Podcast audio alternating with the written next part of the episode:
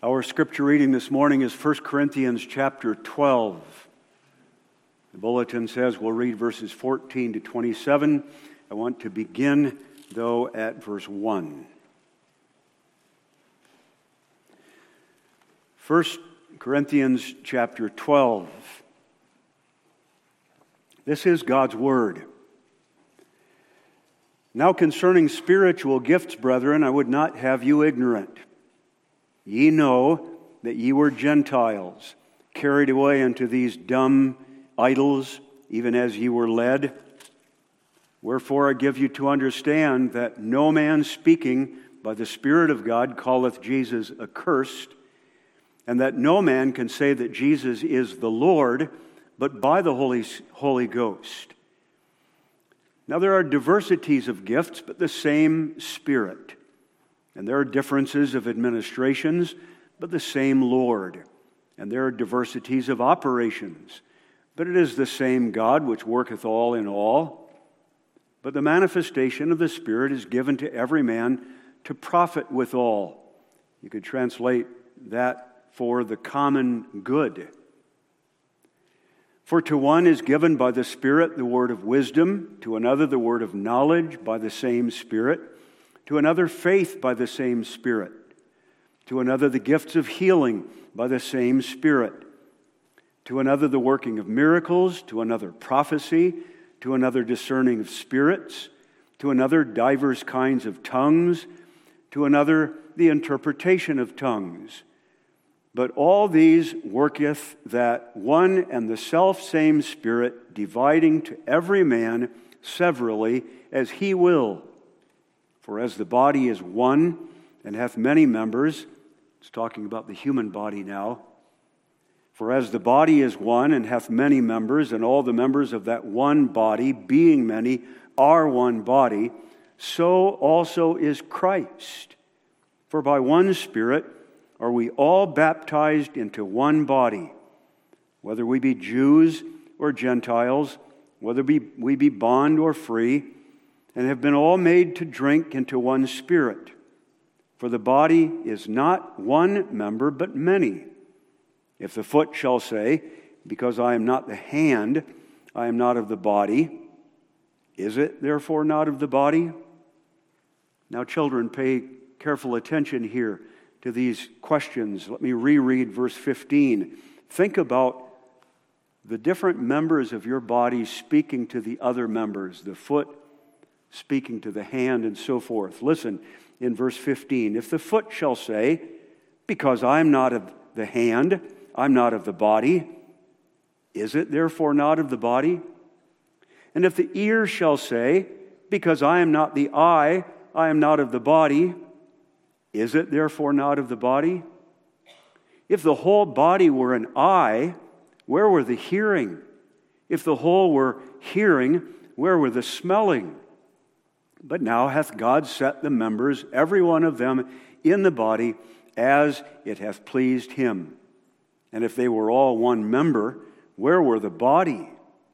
But now are they many members, yet but one body. And the eye cannot say to the hand, I have no need of thee, nor again the head to the feet, I have no need of you. Nay, much more those members of the body which seem to be more feeble are necessary. And those members of the body which we think to be less honorable, upon them, these, we bestow more abundant honor, and our uncomely parts have more abundant comeliness. For our comely parts have no need, but God hath tempered the body together, having given more abundant honor to that part which lacked that there should be no schism in the body, but that the members should have the same care one for another. And whether one member suffer, all the members suffer with it, or one member be honored, all the members rejoice with it. Now ye are the body of Christ and members in particular. And that's how far we read the scripture this morning. Call your attention to Lord's Day 21 in the Catechism again.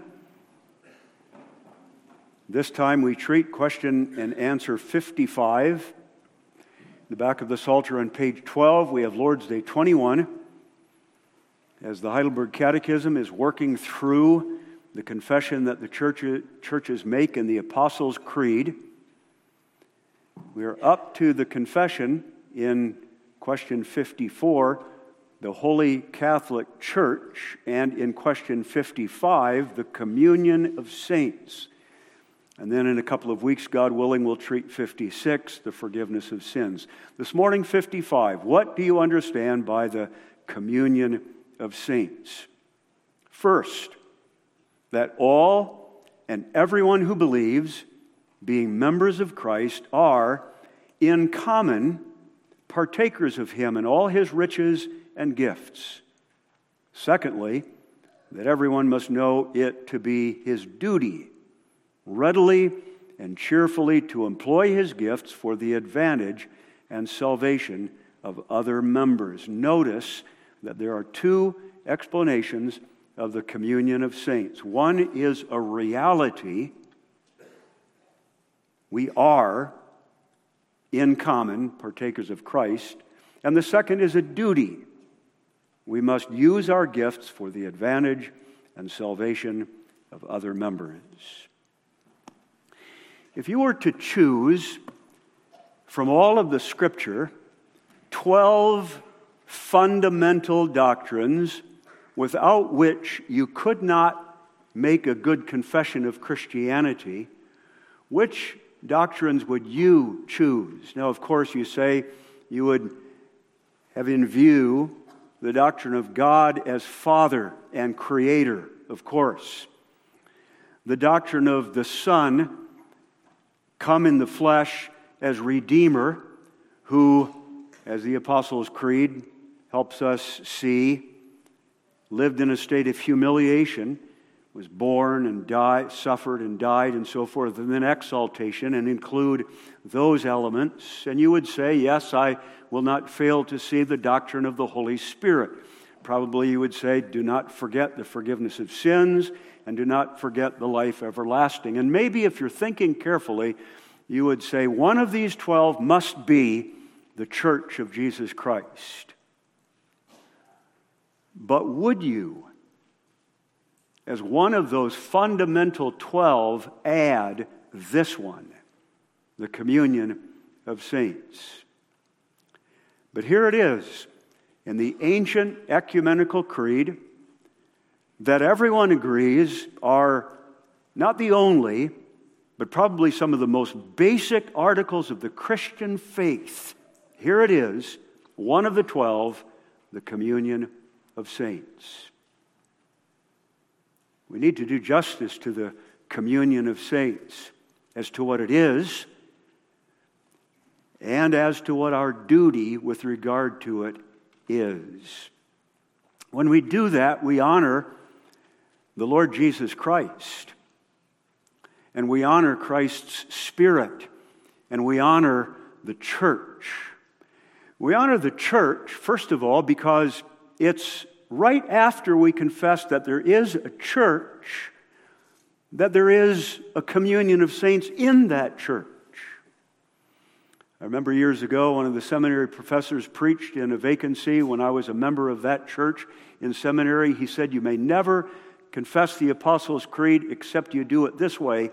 You run together those two articles I believe, the Holy and Holy Catholic Church, the communion of saints. Don't pause between your confession of the church and your confession of the communion of saints because they're so intimate, relate, intimately related. Where there is a church, there is the communion of saints. And insofar as we honor the church, we will honor the communion of saints. Or, if I may flip that around, insofar as we dishonor the communion of the saints, we are not doing justice to our confession of the church. The communion of saints is related to our confession of the church. The communion of saints is related to our confession of the, of the Holy Spirit. I believe in the Holy Spirit and Holy Catholic Church, the communion of saints, the forgiveness, all of the rest of the Apostles' Creed now flows out of the work of the Holy Spirit. It's the Spirit that gathers the church, and it's the Spirit that creates in the church the unity of the communion of saints. And so I may say again, insofar as we honor the Spirit, we honor His work of uniting the church in a communion. And we may reverse that too. Insofar as we dishonor the communion of saints, we are dishonoring the Spirit in one of His crowning works. But third, and this is most important, the communion of saints is related to Jesus. Now let's put it all together. God the Father created the worlds as a stage, as it were, for God the Son to come and redeem a people out of a broken, dark world and bring them into the church. God the Father created, God the Son redeemed, and now God the Father and Son, through the Spirit, gathering the church together, are creating this body, this body, Grace Protestant Reformed Church, and this body, the Protestant Reformed churches in America, and these bodies, other true churches in the world, in order that we may live in a communion that shares the life of our Lord Jesus.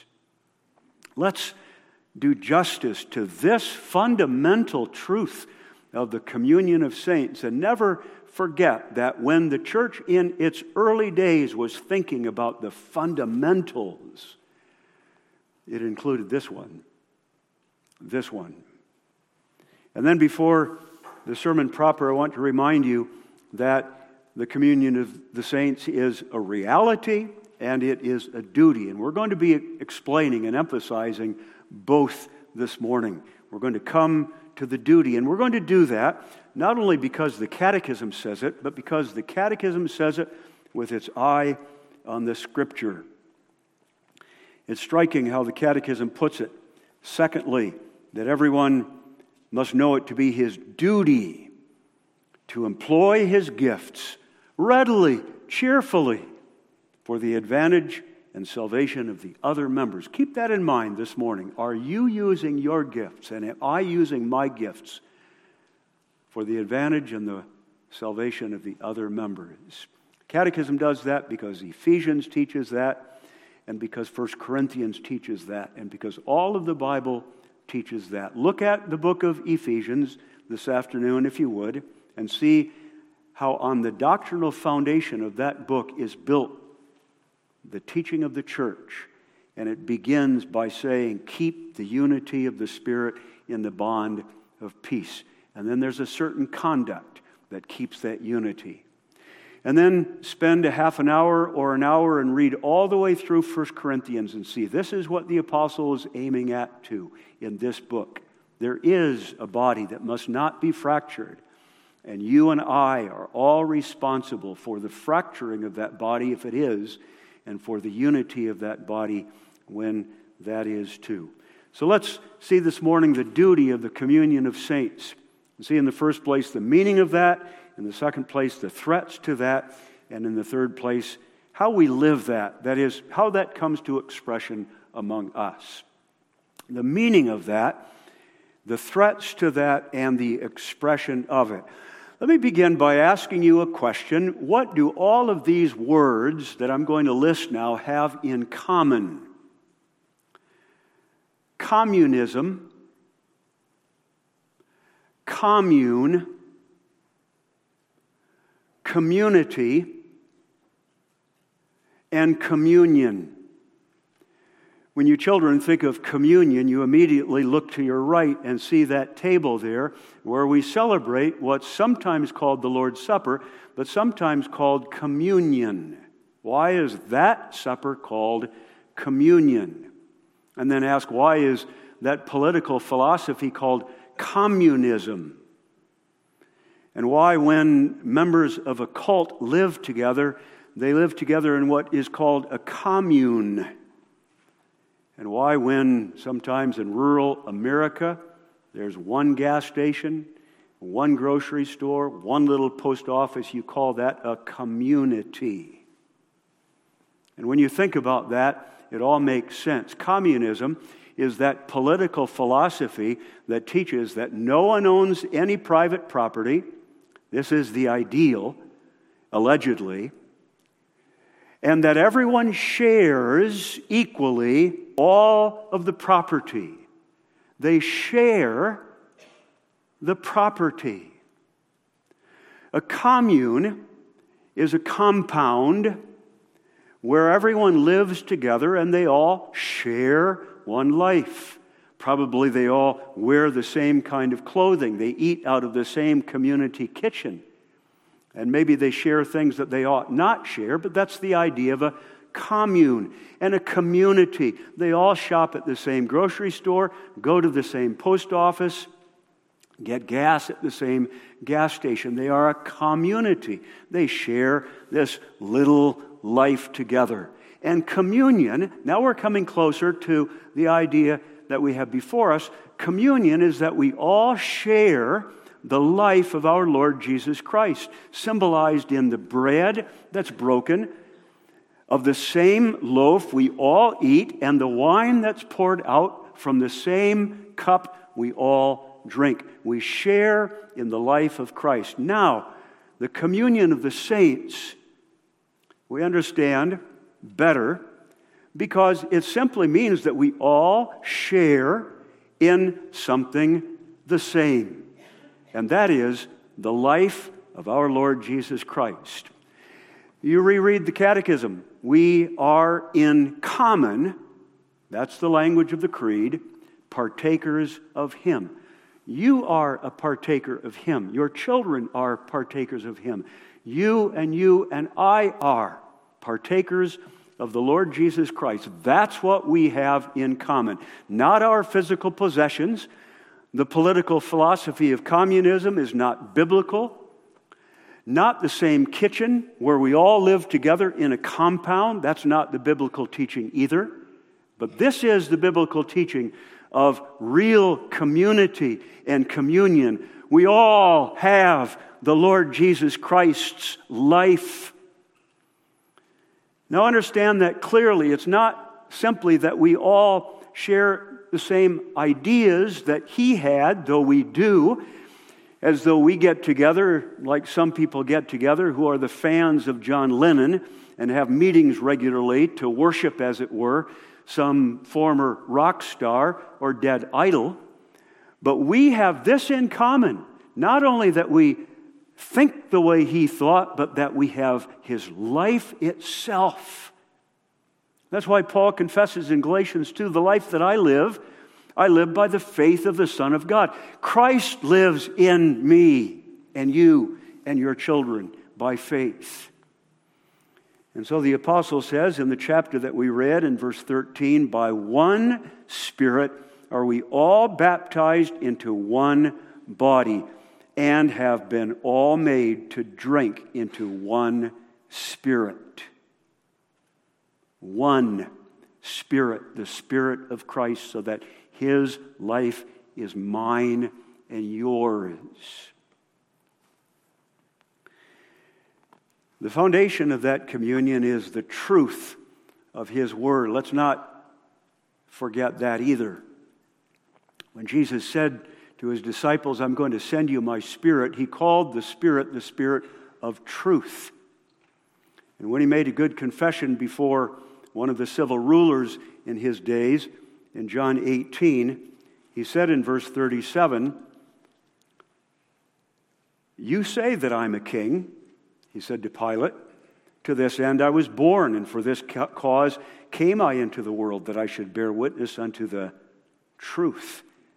Everyone that is of the truth hears my voice. Now, that comes out in 1 Corinthians 12 that we read too. The passage began this way You know that you are Gentiles, and that the Spirit of the Lord Jesus Christ gathered you into the church so that you could make a confession that no one else makes. And that confession is Jesus Christ is Lord. See that in verse 3? No man can say that Jesus is Lord, but by the Holy Ghost. You make that confession, they make this confession Jesus Christ is accursed. Everyone who has the Spirit of Jesus Christ says, Jesus Christ is Lord. And everyone who does not have the Spirit of Christ, the life of Christ in him, says Jesus Christ is accursed. That distinguishes you from those who do not share the life of Christ.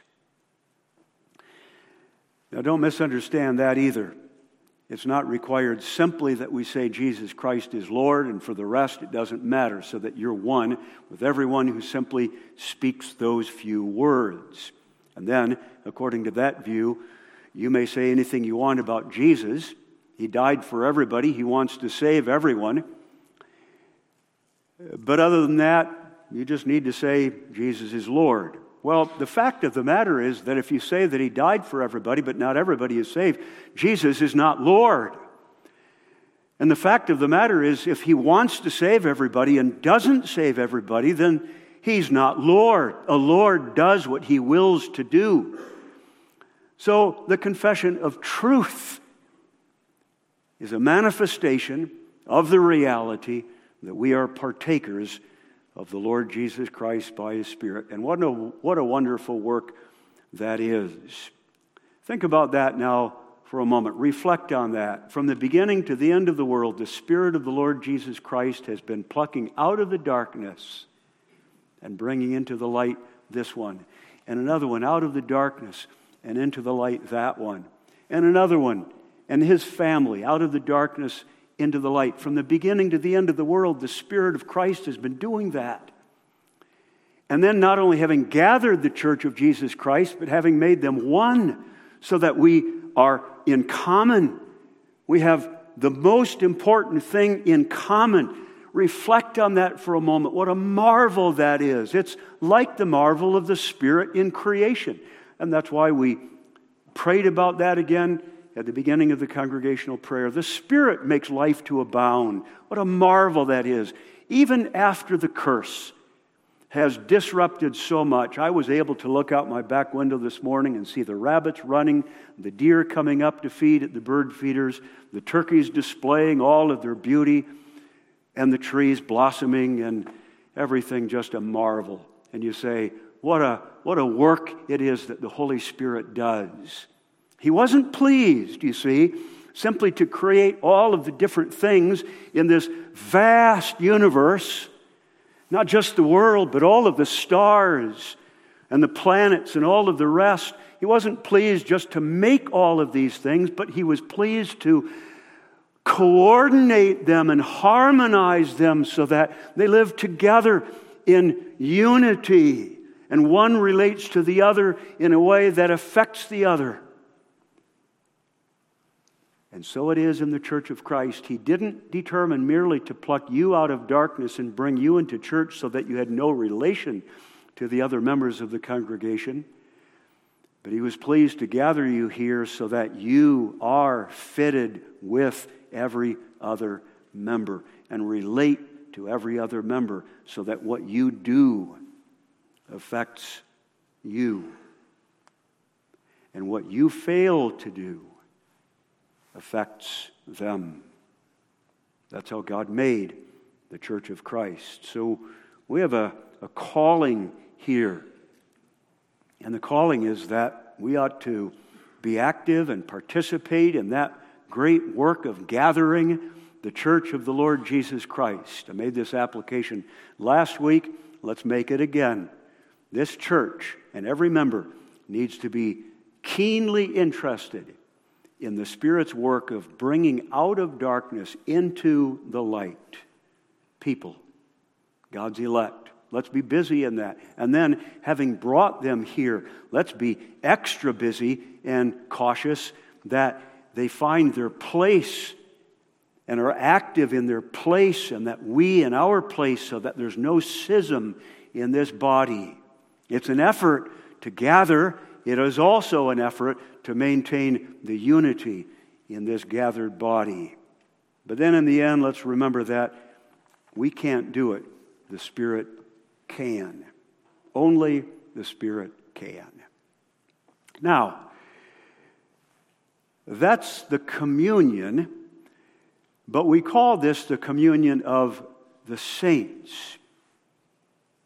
The saints, those that share the life of Christ, believing in Him, united to Him by faith, confessing His name, will manifest that life in that we don't want to be a part of that darkness any longer. We want to be a part of the light. And we want to live as children of the light and not as children of the darkness. That's where that expression comes from. This is a communion of saints, of those who love the Lord Jesus, depend on Him for everything, and live His life so that they hate sin and love the right communion of the saints. The negative part of that confession is that we don't have communion with those who aren't saints. We don't have fellowship with those who aren't believers.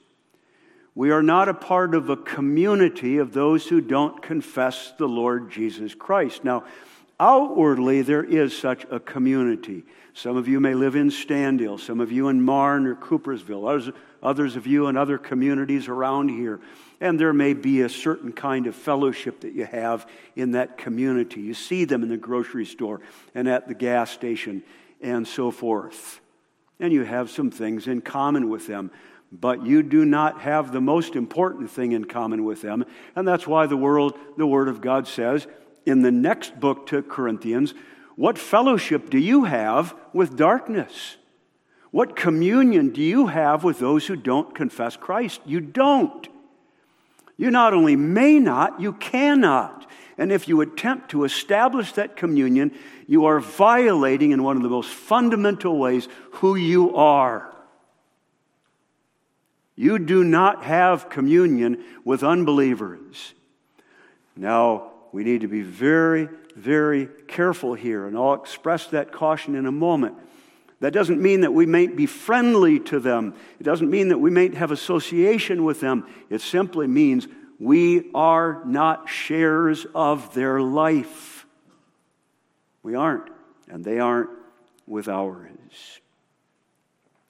You either make the confession Jesus Christ is Lord, or you make the confession Jesus Christ is accursed.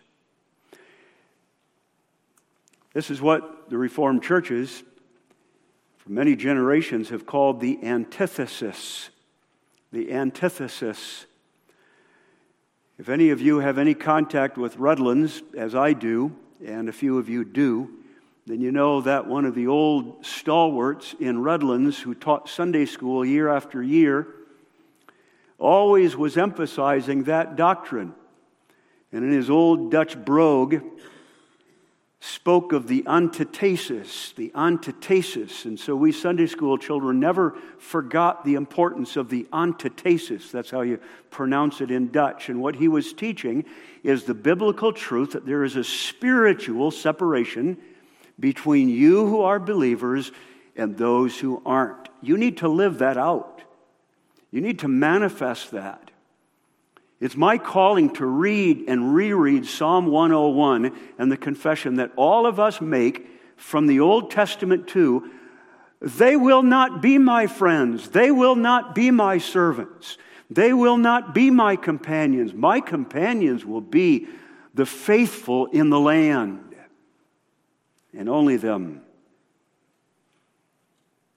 The God made separation that's spiritual, not necessarily physical, because if you try to come out of them completely, then you have to live in a commune and put a fence around it and have no contact with them. And Paul warns about that in the fifth chapter of this book when he says, You mustn't try to come out of the world. I didn't say you may have any contact with unbelievers because then you would have to come out of the world. I said, don't have spiritual fellowship with them. Don't wrap your life up with their lives. You understand, this is why we've always been opposed to that doctrine that's so common in even conservative Christianity today called common grace. Now, there you have that word common that you find in communism and community and commune. The doctrine of common grace is the teaching that God has grace not only for you, but God has grace for the unbeliever. And when God has grace for the unbeliever, you say, when you look at that unbeliever, you and I have something in common, something very important in common. The grace of God we have in common.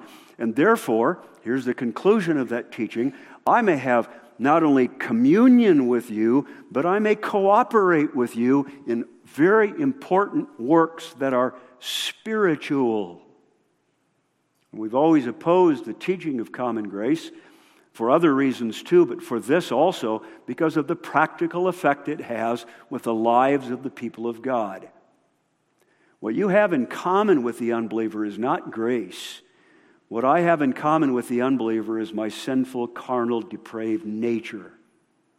And that does not enable me to live with him and have fun with him and vacation with him and all of the rest.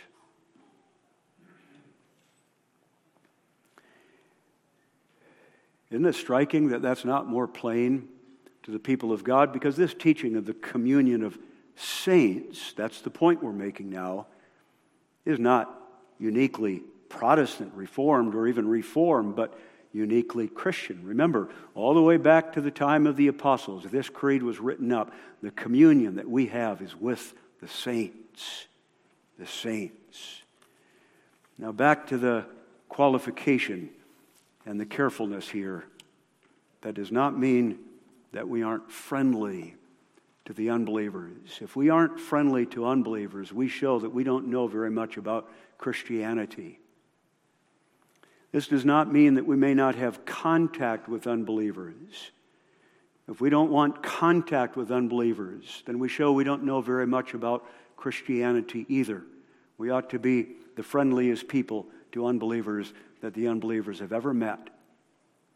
And in the contact that we have with unbelievers, we ought to be willing to share in a very friendly way the hope that's in us so that perhaps they would ask us and we can say, The hope I have is in the Lord Jesus Christ. That's looking out with regard to the communion of saints. But now let's look in and see the importance of the communion that we have, and then we'll go on to the second point very quickly, is with everyone. Everyone. All of us being members of Christ are in common. That means you, who are very different than you, can have a fellowship that is striking. Perhaps that can be made plain by asking you to think for a moment of the member of the congregation that probably is most different from you than anyone. Not that you don't like, but that is so different from you that you say, from an earthly point of view, I have nothing in common. Maybe the men will choose women, the married will choose single people, the old people will choose young, the rich will say, I'm not very much in common with the poor, those who've got a college degree not very much in common with those who just graduated from eighth grade. You think of the person or kind of person in this congregation with whom you have the least in common, the very least. And then say to yourself, I have in common with them the most important thing in all of the world. I, a male who am married and a father of children and grandfather have in common with you who are unmarried, a female, or whatever the differences may be, this one fundamental thing I and you have the life of the Lord Jesus Christ. And we need to emphasize that too. There's something strange, perhaps not wrong, but maybe we could reflect someday and say it's wrong that we have Bible studies for the men and another Bible study for the women and one Bible for the study for the misters and misses in the world and another Bible study for the junior Mr. and Mrs. and one for the senior Mr. and Mrs. and perhaps another Bible study for the young people. Now, that's not wrong, but think about what that might do to fellowship in the church. The young people think they ought to live their own life and not pay attention to the old. The married have their own community and not company with the single, and so forth. We ought to do in every way that we can not to put that kind of emphasis on certain groups. After church, either. It's not the married women who stand around together talking and the unmarried somewhere else because the married, all they talk about is the children that they have, and the unmarried about something different. The men of a certain age in this group and of a different age in that group. A family group in this circle and a different family group in there. I sometimes imagine, though, if I weren't, if I were your pastor, I might dare, but not being your pastor, I certainly wouldn't dare. I sometimes imagine suggesting that after church, all of you who stand there, half of you go stand there, and all of you who stand there, half of you go stand, and everyone mix together and find out about the needs and use your gifts for the advantage and salvation of all the other members. And do that in Bible study too. And do that in retreats and conventions too, instead of a young people's convention, or maybe in addition to it. And instead of an old people's convention, maybe in addition to it, we have family conferences so that the old are with the young and the young are with the old and, and everyone together. This is our commonality Jesus. Jesus. Now, there are threats to that communion. The reality is we are one body, we share in Christ. And the duty that we have is to use our gifts for the advantage and salvation of all the other members. Now, there are threats to that communion of the saints. Three of them I want to have in view now for a few minutes. Number one, a departure in doctrine that addresses what unites us, first of all, the truth of the Lord Jesus Christ. Secondly, a departure in Christian living, and that addresses the reality of the communion of the saints that we share the life of Christ. And he didn't live in sin.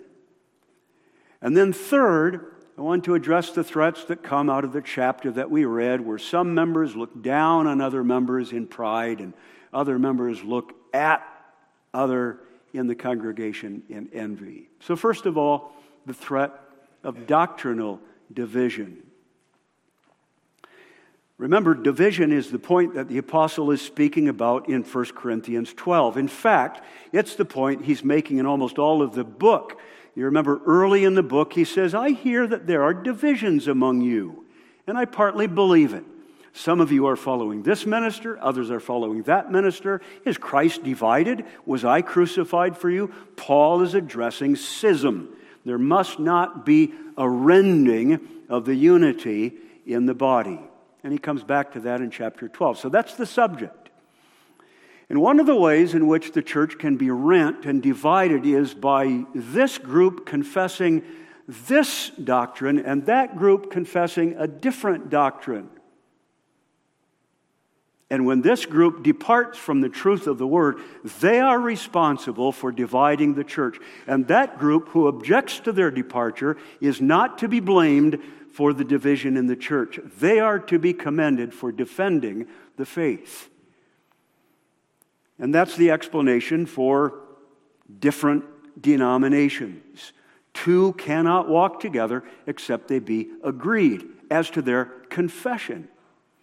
So, what unites us, this backs up now in this first part of the second point. What unites us is that we all say, Jesus is Lord. And that means, and we spell that out in creeds based on the Bible. And when someone departs from that confession in the creed, they are dividing the church. What unites us is not how friendly we are, although, again, the church that does make that confession is friendly, and the church that isn't friendly shows itself that they aren't Christians. A church that doesn't show itself friendly shows that there is a fundamental weakness in their understanding of Christianity. But you don't base unity on friendliness because the cults are friendly. You want to go to a friendly place? Join a commune. This is how the cult leaders have the ability to lure uh, the young people in college who are on the edge, as it were, by their big smile and their friendly demeanor. That's not what unites us. What unites us is truth. And I say again, this is the explanation of different denominations. Perhaps you think, well, Protestant Reformed, we're a little denomination, and maybe we ought to be a part of a big denomination. But I want to remind you that denominational beginnings all started because of this. Almost all of them started because of this. Go back to the Reformation. What caused Luther to call a group out of Roman Catholicism with him because of the Roman Catholic denial of justification by faith and all kinds of other corruptions in the Roman Catholic Church. Who was responsible for dividing the church there? Roman Catholic Church said, Luther, you fractured the body. Luther said, No, we maintain the body. You left the truth. Now, that's one of the first divisions in the church. But think just in our country with regard to different denominations. Some of you are familiar with the OPC. They're one of the first conservative denominations that came out of the big liberal United Presbyterian churches in the United States in 1936, the OPC. Why? Because the big liberal denominations had gradually departed from the truth, and the OPC wanted to maintain the truth. Who was at fault? Not the OPC. Or a generation later, the PCA, Presbyterian Church in America, in 1973, also came out of those big liberalizing denominations and wanted to be conservative. Why? Because the big denominations had gradually left the truth. And where did the Christian Reformed Church begin? In 1857, they began because part of the Reformed Church in America, they couldn't abide being because the Reformed Church in America rejected important truths of the gospel. They didn't want the full of the canons of Dort. They didn't want to preach the Heidelberg Catechism and so forth. So the Christian Reformed Church came out who was at fault for this division. And now you come to 1924 and why we began as an independent denomination, you understand because we needed to maintain truth. This is what unites us. We walk together because we are agreed. We're not perfect. That's not our claim. We want to read the scripture as carefully as we can and be as faithful to the Lord Jesus because He's the truth. He's the way, He's the life, but He's also the truth. We want to be faithful to Him. The second threat is ungodliness in living. Those of us who are in Christ want to walk together by the same rule. It's not only our confession that unites us, but it's our conduct that, unite, that unites us. Paul said in the earlier part of this book that man who had an affair with his stepmother, you put him out and have no fellowship with him. No fellowship. Put out from among you that evil doer. And that's the Bible's testimony that unity is not only a unity of our confession, but a unity of our conduct, life. Now let's be very careful here, too. Don't make your rules of what you think Christian conduct is, because they're going to be different than their rules as to what they think Christian conduct is. We're not going to divide over insignificant matters like do you wear a black suit and a tie to church? Do you walk on Sunday afternoon down a nice path, or do you stay home and read all day? Be careful that you don't make your own rules as to what Christian conduct is. Oh, you pray with you and your, and you pray with thee and thou. And we're not going to fellowship with you who pray and address God differently. Be very careful that you do not invent your standards for what unites the church. There are differences, and we may have those differences. Paul acknowledged that in this book too. Some ate meat offered to idols and said, That doesn't bother us at all, it's just meat. And others said, Oh, we can't eat meat offered to idols. And they began contending with each other. And Paul addressed them and said, You may live together. You who have that kind of conscience may live with that conscience. And you who have a different conscience may live with that conscience. This is what binds us the Ten Commandments and the clear teachings of the Scriptures. And when those are violated, then we take that fornicator, as Paul said in 1 Corinthians 5, and put him out. You don't do that individually. I may do that privately and say, I'm going to excommunicate you. I'm not going to have fellowship with you anymore. But we do that together. And as a body, we work beginning with Matthew 18, usually, going to the consistory, and then the whole congregation puts him out and says, We don't have fellowship with you anymore, so that you may be ashamed, and we pray for you that you may be brought back, and we can have that kind of communion again. That's a threat. Ungodliness of life. But this is a threat, too, in the third place. What Paul addresses in 1 Corinthians 12 pride on the part of those who think that they are something, and envy on the part of those who imagine themselves to be unimportant. we as churches usually do pretty well with doctrine and maintaining unity of doctrine. And we as churches, by the grace of God, have usually done pretty well with regard to putting out of our fellowship those who do not live according to God's rule in discipline. And we put up big walls there, rightly so. There's another wall that we need to put up and be very careful that we maintain. And that's the wall of avoiding pride and avoiding envy. The pride of the head saying to the foot, I don't need you. And the eye saying to the ear, I don't need you. And the jealousy of the hand saying, Because I'm not the eye, I'm not a part of the body. Pride and envy. Let's be very, very careful. Parents, go home with your children and talk about this today. We all have our place. We all have our place. No one does not have a place. The office bearers have their place, they're visible. The ministers usually have the most visible place. But every single one of you has his and her place, a very important place. I sometimes like to think of the appendix.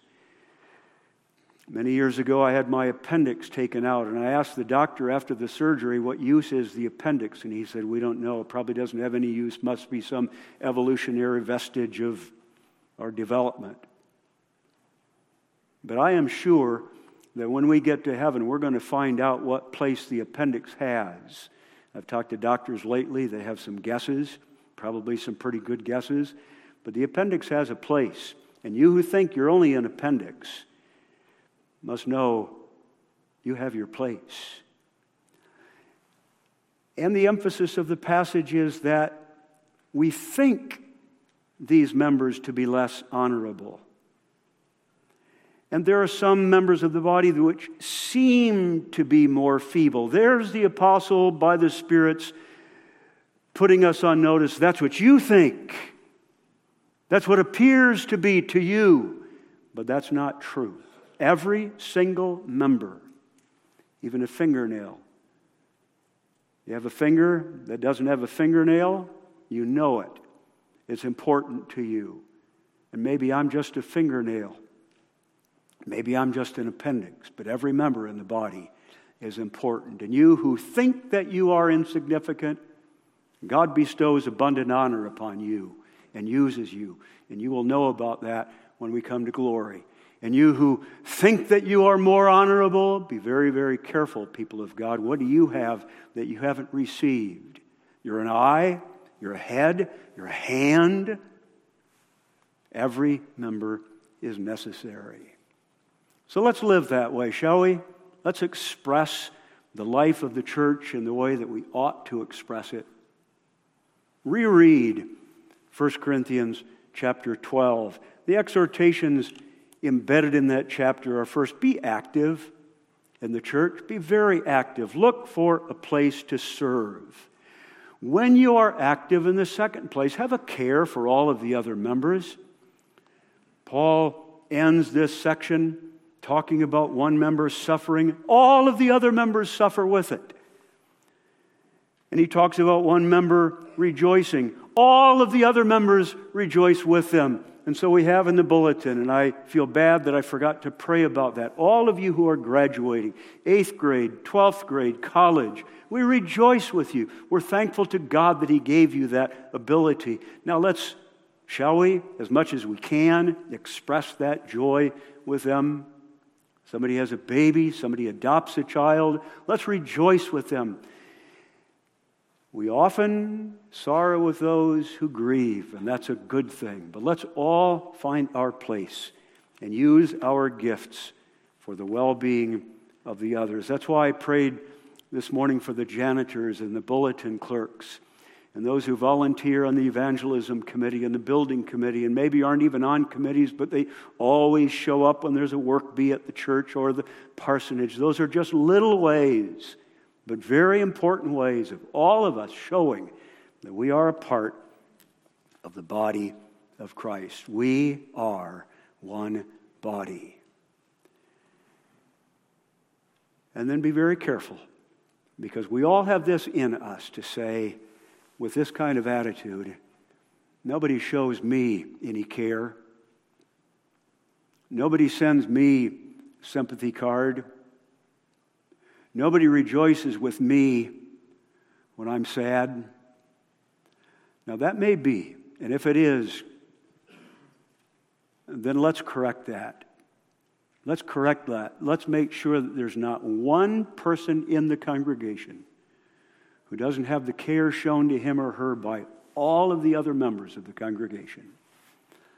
But sometimes the problem with the man or woman who sits with his arms folded complaining about lack of care is in them.